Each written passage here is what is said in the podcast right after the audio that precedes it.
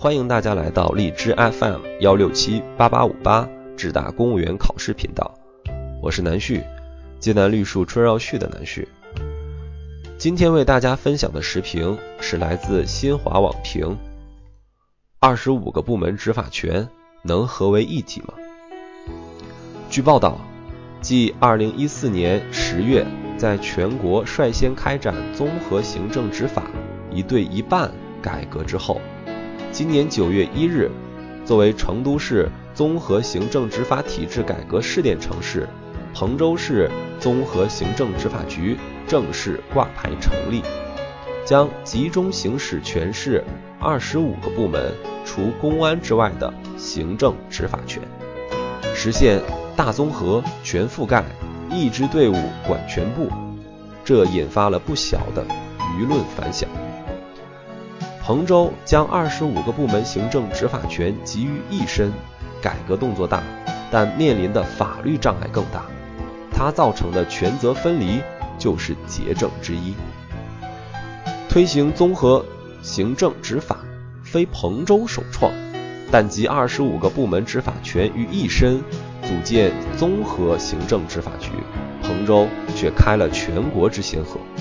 其亮点就在于突破了原来十几顶大盖帽追着一个破草帽的窘境，实现了由九龙治水到统一执法的转变。但一支队伍管全部，就能包治行政执法的百病吗？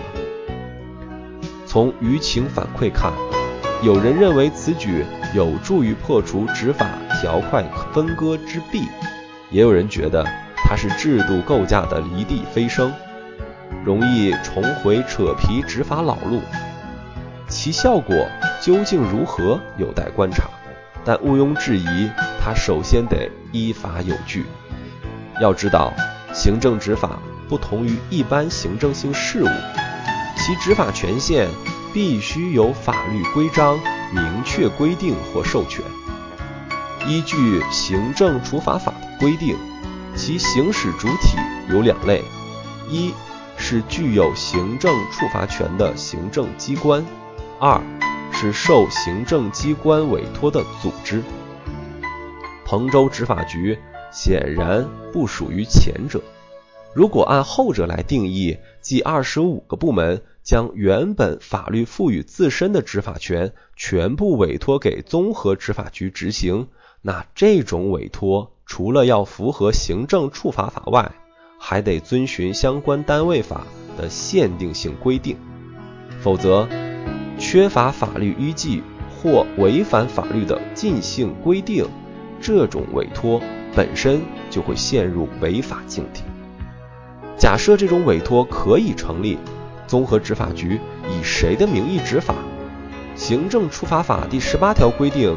受委托组织在委托范围内，以委托行政机关名义实行行政处罚，按照谁家的孩子谁抱走的原则。